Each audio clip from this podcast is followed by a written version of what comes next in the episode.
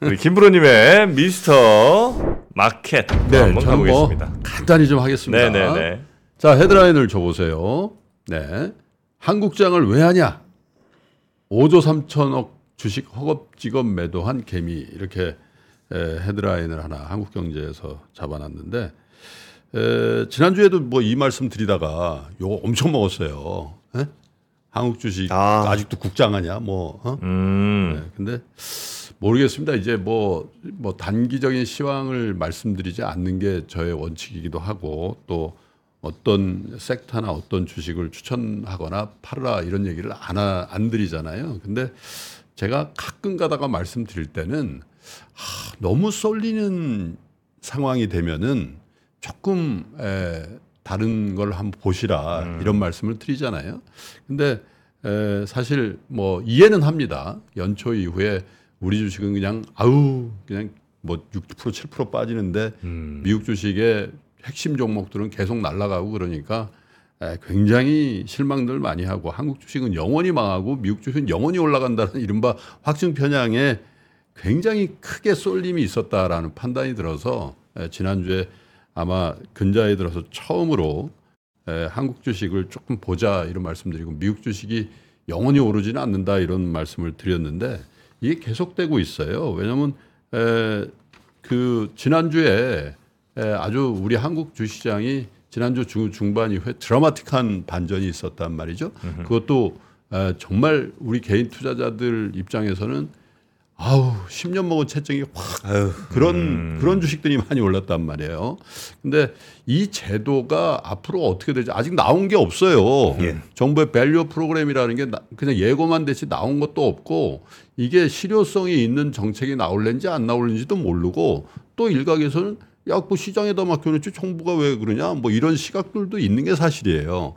그럼에도 불구하고 한국 주식이 이런 프로그램의 예고에 의해서 저렇게 에, 갑자기 오른다는 거는 한국 주식이 기본적으로 너무 싸져 있는 주식들의 권역이 있었다라는 거예요. 예, 예. 만약에 에, 지난주에 그게 뭐 PBR 1, 2, 3 이런 뭐 이런 주식들 또 PER은 나오지도 않는 에, 이익도 안 나오는 주식들이 막 무더기로 막 상한가 쳤다?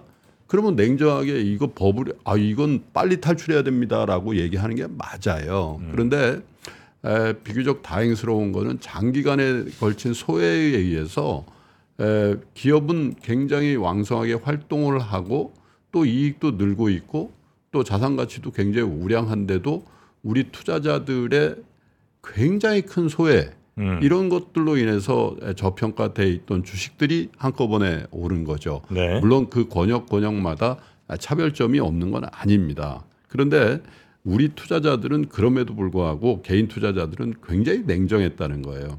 지난달 25일부터 이달 2일까지 7거래일 연속 어, 개인 투자자들이 순매도했는데 이 기간에 5조 3,368억 원어치를 순매도했어요. 지난 2일 이게 이제 이른바 value 프로그램으로 저 PBR 주식들이 굉장히 크게 올랐던 날이잖아요. 네. 하루에 2조 5천억 팔았습니다.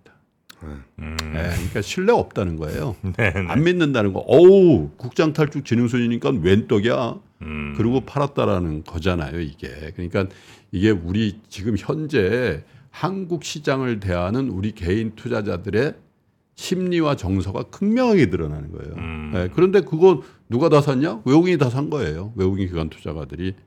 그렇죠? 자, 현대차를 얼마 팔았냐? 25일부터 2일까지 9,500억 원어치 팔았습니다. 개인이. 어, 거의 1조 팔았네요. 1조 팔았어요. 현대차를요? 예. 네. 언제? 지난 2일까지, 지난주까지 일주일 동안. 아, 일주일 동안. 예. 그게 뭐냐? 아니, 그게 계속 무슨 재료가 나오고 계속 어. 그 실적 좋다고 권순우 기자가 계속 자동차 잘 팔린다고 작년 내내 얘기했는데 주가 안 오르는 거죠. 그러니까 안 네. 믿는 거예요.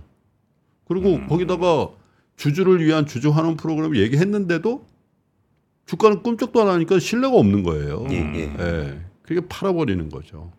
예, 거기다가 삼성전자 3,500억 팔았고요. 삼성물산 3,200억, 예, 뭐 이런 것도 쭉 팔았습니다. 근데 이런 것들이 이제 외국인이 이렇게 다 샀는데 이게 내, 오늘부터 어떻게 될는지 누구도 모릅니다. 그런데 한 가지 제가 다시 말씀드리고 싶은 거는 에, 워런 버핏도 찰리 몽고도 또 피터 린치도 똑같은 원칙을 고수해요. 음. 그건 뭐냐? 기업의 내재 가치 대비해서 저평가돼 있는 권역의 주식을 보는 거고요. 에, 두 가지의 가치 투자를 지향하는 분들의 두 가지 노선이 있잖아요. 넘버 원은 위대한 기업을 리저너블한 가격에 사는 겁니다. 음. 아, 정말 좋은 회사를 합리적인 가격, 너무 싸지 예. 않은 가격에 사, 사는 게 있고, 그 다음에 리저너블한 주식을 위대한 가격에 사는 게 있어요.